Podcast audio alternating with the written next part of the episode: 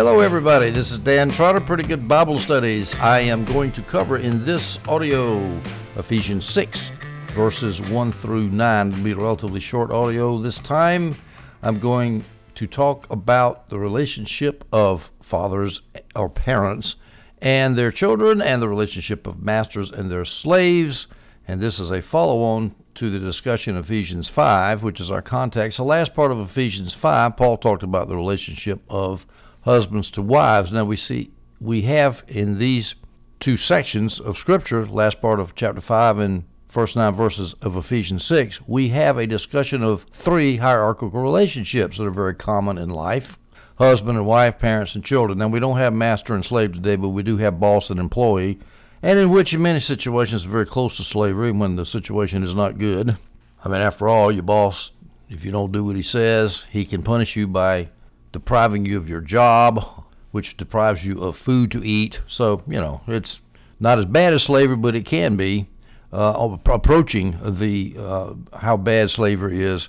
So we can make easy applications to modern day to modern day life, looking at the principles that we see that Paul ex, Paul uh, exposits in these three hierarchical relationships. So we start with Ephesians 6 verses 1 through 3. Children, obey your parents in the Lord, for this is right. Honor your father and mother. Now, Paul here is quoting the Old Testament, of course, the Ten Commandments. Honor your father and mother, which is the first commandment with a promise, so that it may be well with you and that you may live long on the earth. This comes from Exodus 20:12, which in the NASB reads this way: Honor your father and your mother, that your days may be prolonged in the land which the Lord gives you. It's also repeated in Deuteronomy 5:16, "Honor your father and your mother as the Lord your God has commanded you, that your days may be prolonged and, and that it may go well with you on the land which the Lord your God gives you." Now notice the Old Testament translation, I'm sure that's Retz, Retz, I think. I don't know Hebrew, but I think that's what the word is for land. And Deuteronomy also is land. It will make your days will be prolonged on the land. Well, in Greek, the word is gay, and they translated earth because that word can be translated either land or earth as the occasion demands, as the context demands. So in verse 3 in Ephesians 6, Paul says this, so that it may be well with you and that you may live long on the earth. Now, what that does is it makes it sound like the promise is that that you in general will have longer life on the earth as an individual on the er, as on the planet earth. Well, the original promise was to, to the land, and that obviously uh, long life on the land of Palestine, and that obviously has no application to the Ephesians. So I wonder, maybe Paul is trying to loosely quote the commandment to say, hey guys, you honor your father and mother, you're going to live long on the earth, not just the land. Maybe he did that. I don't know. But at any rate, it's true because people who end up with their lives shortened a lot of times have very, very bad relationships with their parents. There's nothing worse than having a bad relationship with your parents. You can't get rid of them. You can't say they're not my parents anymore. They'll always be your parents. And if you try to do that and suppress your parenthood, well, then it screws up your relationship with your wife and your kids. Watch the movies. You know, it's everywhere. It, people got bad relationships with their father. And on the other hand, those that have good relationships, they're the ones that do well in basketball and so forth. I go with all to my father. You hear these sports people say. So it's very important the relationship of not only son to father, but mother to daughter, mother to father, son to mother. All those relationships are extremely important. I'm not a psychologist, but there's a lot of been a lot of stuff written about that. Now, this word "obey your parents" that's hupotasso in the Greek, as I said in the last audio, that's a word that shows military hierarchical subordination, so that the lower person obeys the the lower person in rank, the person lower in rank obeys the person higher in rank, as in the military. And it's used also of Christians in their relationship to God. The Christian obeys God the Father. So it's a strong word. It's not a mealy mouth word. Obey your parents in the Lord. And of course, that assumes that you're obeying your parents in the sphere of their proper authority. We don't obey our parents when our father tells us to go out and rob a bank or when our Father tells us you can't worship God. Well, there's a they've stepped outside their sphere of authority, and no Christian has the duty to obey someone who's done that. If a government tells me that I'm not supposed to obey a God, well, uh, the government can just go jump because I'm not going to do that. I'm not going to listen to the government. So again, we're talking about and it, it, we're, we're talking about parents exercising normal parental authority, and we're not only that doing that, we're talking about Christian parents because that's who Paul's talking to. He's talking to Christians in Ephesus, which means that it's much easier for children to submit to Christian parents, even if the Christian parents might be wrong in a case or two, and even if the child doesn't like doing it, he's going to be much better off if he submits rather than if he doesn't submit. I know I was a rebellious kid. I know how it was. I wish I'd have submitted to my father and mother a lot quicker than I did. Paul repeats this same sentiment in Colossians 3:20, "Children, be obedient to your parents in all things, for this is well pleasing to the Lord." And all things means in all things within the sphere of proper parental authority, of course, not in all things like robbing banks. John Gill, in his inimitable way, says this about obedience. Quote, in things indifferent as much as in them lies, and even in things which are difficult to perform. And this obedience should be hearty and sincere, and not merely verbal and in show and appearance, nor mercenary, and should be joined with gratitude and thankfulness for past favors. Now, there's, how'd you like to have a kid that'll do that for you? Actually, I had three kids like that. Eventually, not one of them was a little late in coming around, but all three of them were like that. And there's nothing, I don't have all these problems, all these family problems all these people have because my kids were obedient. They never caused me any trouble. Man, I had one son that said he needed to be home at 10 and he was didn't quite make it. And he called me up. I'm so sorry. I'm going to be five minutes late. I'm, I said, okay, that's good. We'll see you then. And I hang the phone up and I say, oh, thank God. Five minutes late. And he calls and he's stricken with grief. Listen, there's nothing more blessing to parents than to have obedient kids. Nothing. You got kids like that, that the worst you got to worry about is being five minutes late. Can't beat that with a stick. First commandment with a promise is the fifth commandment in the Decalogue, and the Ten Commandments was the first one that has a promise annexed to it that you live long in the land. Now, there is a Christian mystical idea that obedience is its own reward. I love God not because of what He gives me, but because of who He is. And sometimes God will, you know, put you in a situation like that where you have to say, I love you, God, even though everything around me is gone to hell. I, I understand that. He can put you through tests, but there's nothing wrong to be happy with rewards coupled with obedience. I mean, that mystical idea is not the norm. I mean, I thank God every day for the stuff He gives me. I'm praying right now to avoid the darn coronavirus, and so far, I haven't got it, and I thank God every day for that. Nothing wrong with being obedient to God and, and thanking Him for the rewards he gives you for being obedient. Now, I mentioned about the fact that this authority that children are supposed to obey is rightful authority, authority exercised in the, in the sphere of parental authority. There's a phrase in verse 1 that points that out. Children, obey your parents in the Lord. In other words, Christian parents, obey them in the Lord. If your parent asks you to do something that wouldn't be a proper Christian thing to do, like rob a bank, well, then you're not obeying your parents in the Lord when you do that. We need to pay attention to these restrictions on scriptural admonitions.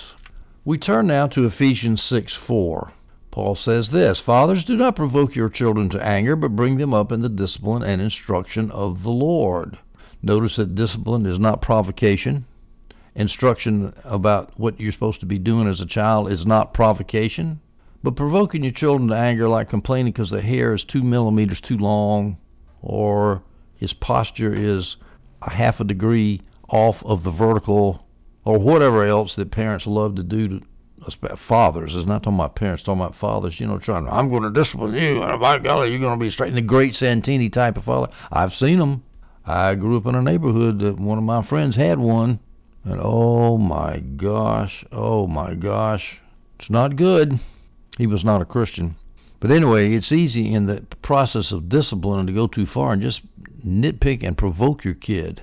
Stir him up to anger instead of just trying to say, hey, I'm doing this for your good. This will help you. I mean, I've seen these athletes, these basketball parents who train their kids to play basketball, and they put them through regimens that are just brutal. But the kid does it anyway and ends up being an NBA star because he knows the father's doing him good. And they don't have, you know, at least the end product doesn't look like there was much animosity between the father and the child. So it is possible to discipline your kids strictly and still not provoke them to anger. It's something every father ought to learn. John Gill and Jamieson, Fausset and Brown point out that fathers are likely to be too severe in their parenting and mothers too indulgent. That is the truth. My wife is very gentle in her nature, and we had our third child who was a little bit, well, she was a hellion, to be honest with you. She was, uh, the first two were very gentle, and the third one was, uh, man, she was hell on wheels. And I had a friend of mine point, said to me, says, you know, Dan, uh, Linda is not being strict enough with Brittany. And I thought to myself, yeah, well, who is? Who can deal with this child of mine? she ended up being a godly woman, though, because we disciplined, disciplined her, and she finally broke. It took her a while, and she is a godly mother, got two little kids of her own, got a great Christian husband. She was the one provoking us to anger. I don't know if we provoked her to anger. She provoked us. But at any rate, my point is, is that it was hard for my wife to deal with her because she was by nature kind and gentle, you know, feminine type nature, and and as a result, yours truly had to step in at certain times to deal with certain situations. but now, likewise, I can imagine, especially if I had a a son, you know, that I, that I was too strict on, I can imagine, I can see why I would provoke him and that that's the tendency of fathers is to be too strict. So they got to be a that's why husbands and wives complement each other with their strengths. Here's the way John Gill puts this discipline idea. He says, quote, by words, excuse me, not discipline, but provocation by provoking. Do not provoke your children to anger. That's the that's the NASB translation of that. Do not provoke your children to anger. John Gill says this is how you provoke your child by words, by unjust and unreasonable commands, by contumelious and reproachful language, by frequent and public chidings, and by indiscreet and passionate expressions, nor by deeds, preferring one to another, denying them the necess- necessaries of life, by not allowing them proper recreation, by severe and cruel blows and inhuman usage, by not giving them suitable education, by an improper disposal of them in marriage, and by profusely spending their estates and leaving nothing to them. Wow. How'd you like to have a father that does that to you? And they are such fathers that do exist. Mm. Sounds like Joseph Stalin's father. Here's a quote from Adam Clarke If punished with severity or cruelty, they will only be hardened. They will be only hardened and made desperate in their sins. Cruel parents generally have bad children. He who corrects his children according to God and reason will feel every blow on his own heart more sensibly than his child feels it on his body. You know, that old saying, son, this is going to hurt me more than it hurts you. I remember hearing that and thinking, yeah, well, then uh, don't hurt yourself. As I was getting ready to receive the blow on my backside. Yeah, I want to, Dad, I don't want you to hurt yourself now, so how about don't hit me and, you, and it won't hurt you so bad. But no, you discipline not because you're happy about it, not statistically because it's necessary. And it's what was that book James Dobson wrote, Dare to Discipline? Because parents don't like doing it. Nobody likes to discipline a kid. It's just it's painful, but it has to be done. If you don't discipline your child, you don't love your child.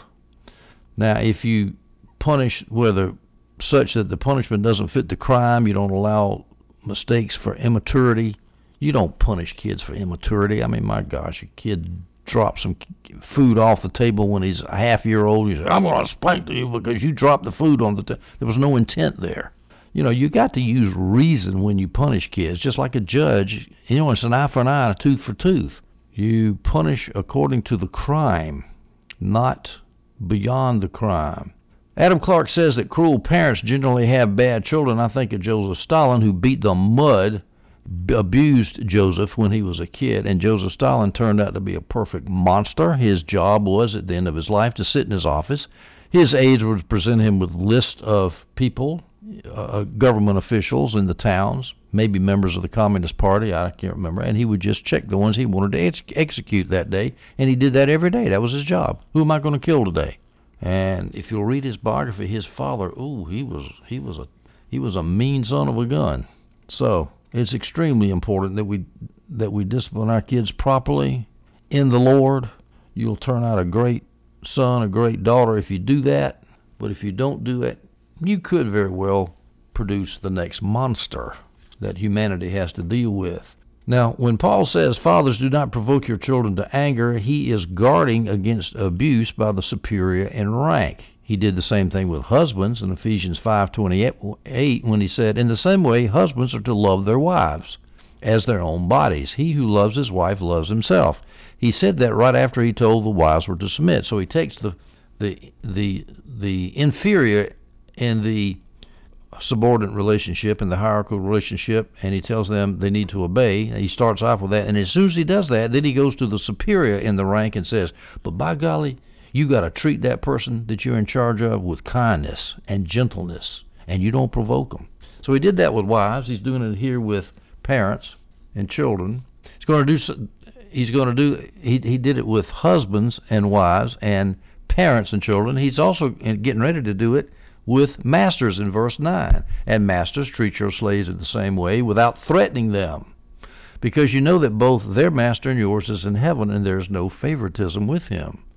So, Paul, he's just told the slaves to submit to their masters and don't cause slave revolts, but then he turns around and says, But masters, you got to treat your slaves just like your master in heaven treats you. So he's guarding against abuse. He's not trying to get rid of hierarchical relationships. They will always exist on this earth, and these damnable egalitarian Christians, these feminazi Christians who are constantly saying that hierarchical relationships are part of the fall, they don't know how to read the Bible. They don't even know how to look around them and, ex- and exert common sense.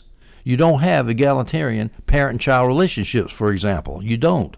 You're always going to have hierarchical relationships, and they always need to be tempered with kindness, gentleness, and mercy.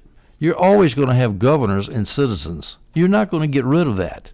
There is no such thing as a Marxist egalitarian utopia. It will never exist.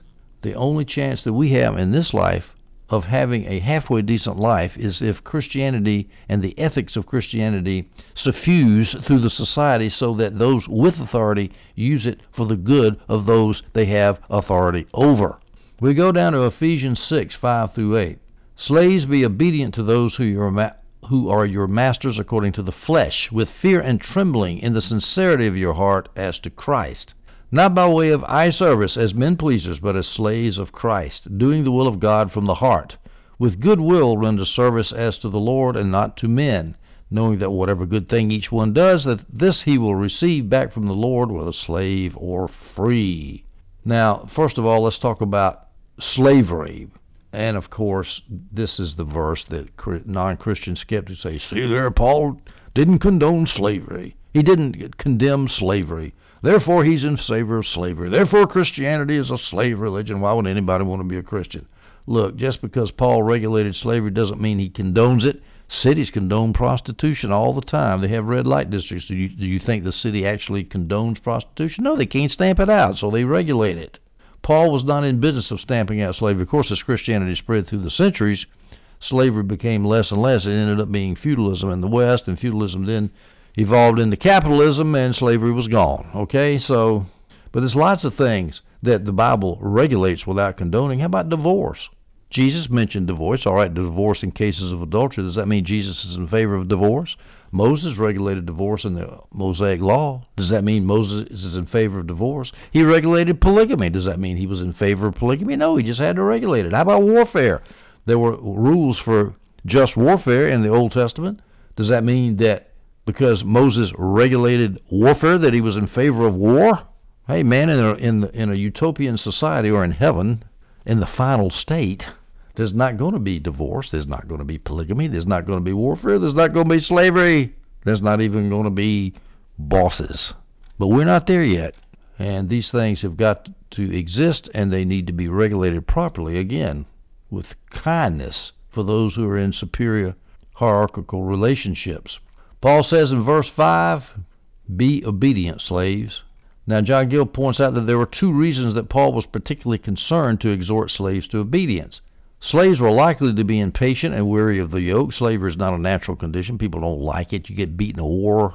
Oh my gosh, either I get killed or I'm going to get to be a slave. Or if my father gets broke and he has to sell me into slavery, that's the sort of thing that is unpleasant.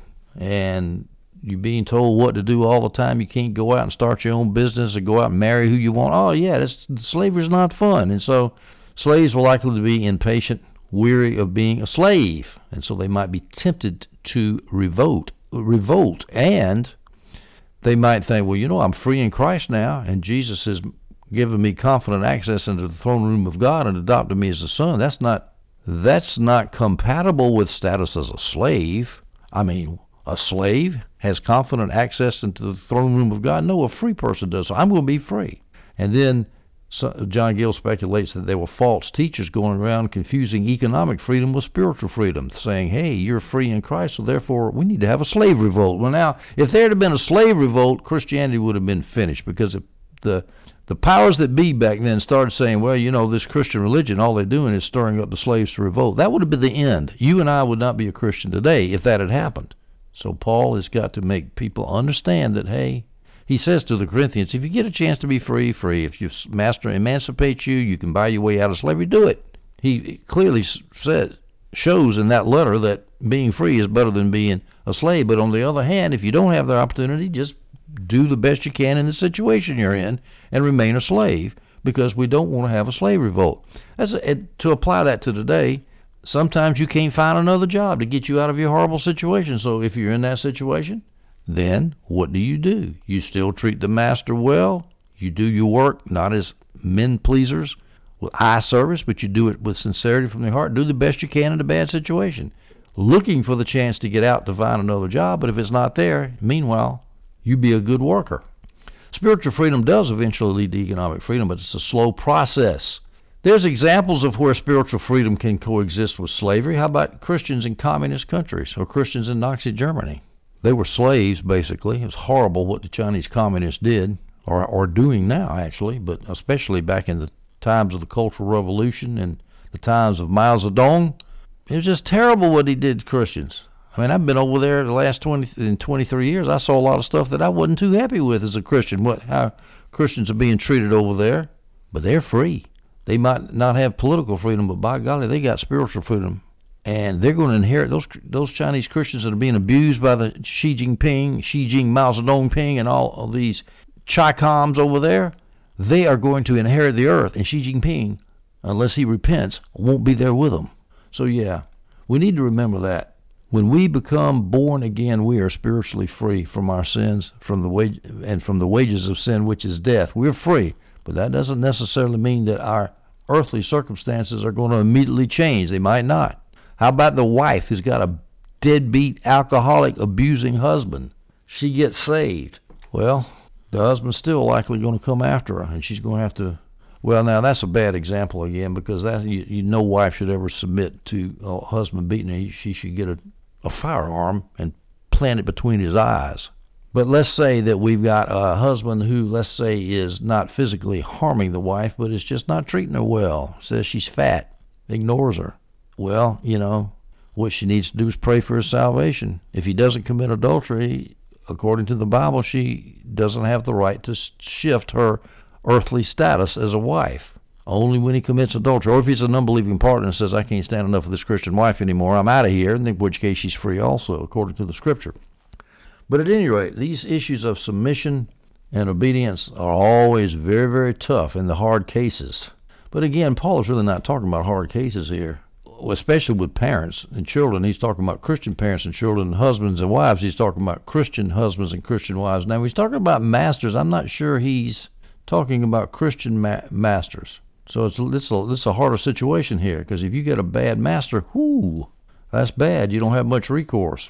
Notice that the obedience of the slave should be sincere, not by way of eye service as men pleasers. In other words, do it just like you serve Christ. You serve Christ because you love Him. Try to love your master. With goodwill, render service. Do him a good job. And you're going to get back whatever good thing you do, you're going to get back from the Lord. And that applies to free people as well as slaves. That applies to workers today.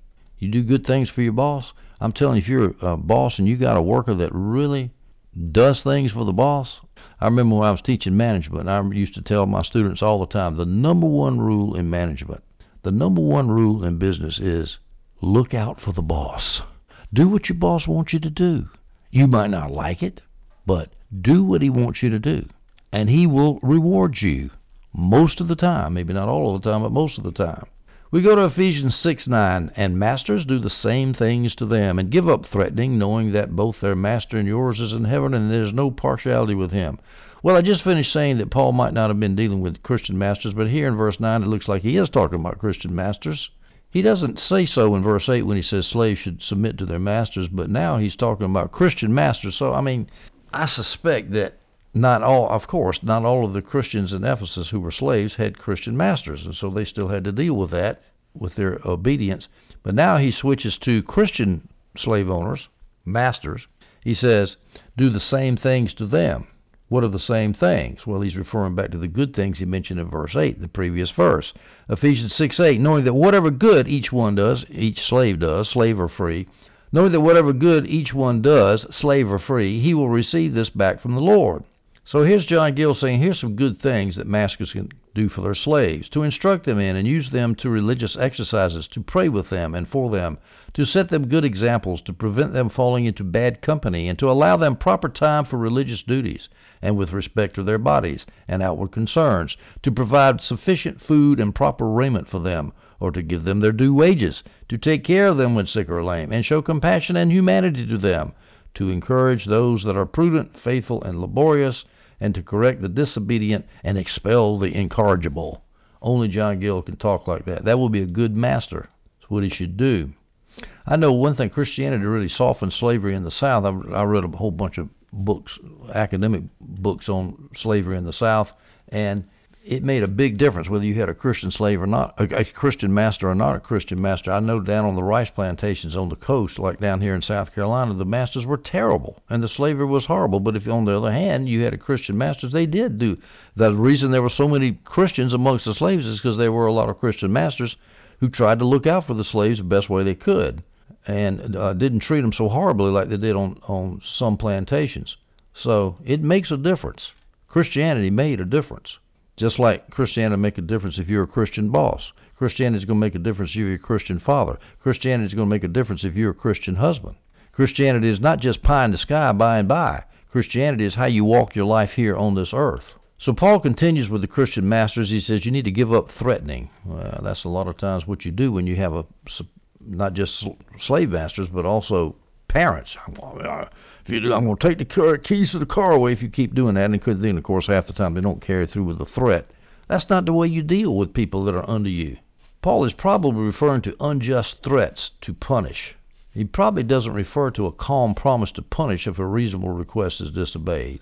Because obviously you can tell your kid, for example, hey, you know, if you don't do that, if you don't, if you don't get if you don't pass algebra, you can't go out for a month or whatever. You know, there's nothing wrong with that as far as a parent. And same thing with a slave. But I, imagine what Paul's talking about here is when the master get flies off the handle and says, "I'm going to whip your, I'm going to whip you with a whip if you don't do what I say to do."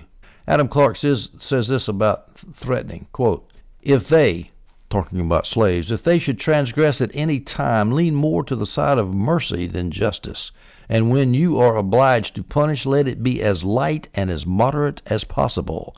And let revenge have no part in the chastisement, for that is of the devil and not of God. So once again, we see here Paul is guarding against abuse by superiors in hierarchical relationships, just as he did with husbands. Remember in Ephesians 5:28, he said, Husbands are to love their wives as their own bodies. He who loves his wife loves himself. So he guards against abuse of the hierarchical relationship. Just as he did with fathers, Ephesians 6 4. Fathers, don't stir up anger in your children. The NASB has provoked, the Christian Study Bible has don't stir up anger. Don't stir up anger in your children, but bring them up in the training and instruction of the Lord. So he, he warns the superior in the parent child relationship take it easy with your authority. Use it wisely. Don't use it unjustly. And now he does the same thing with slaves. Don't threaten your slaves.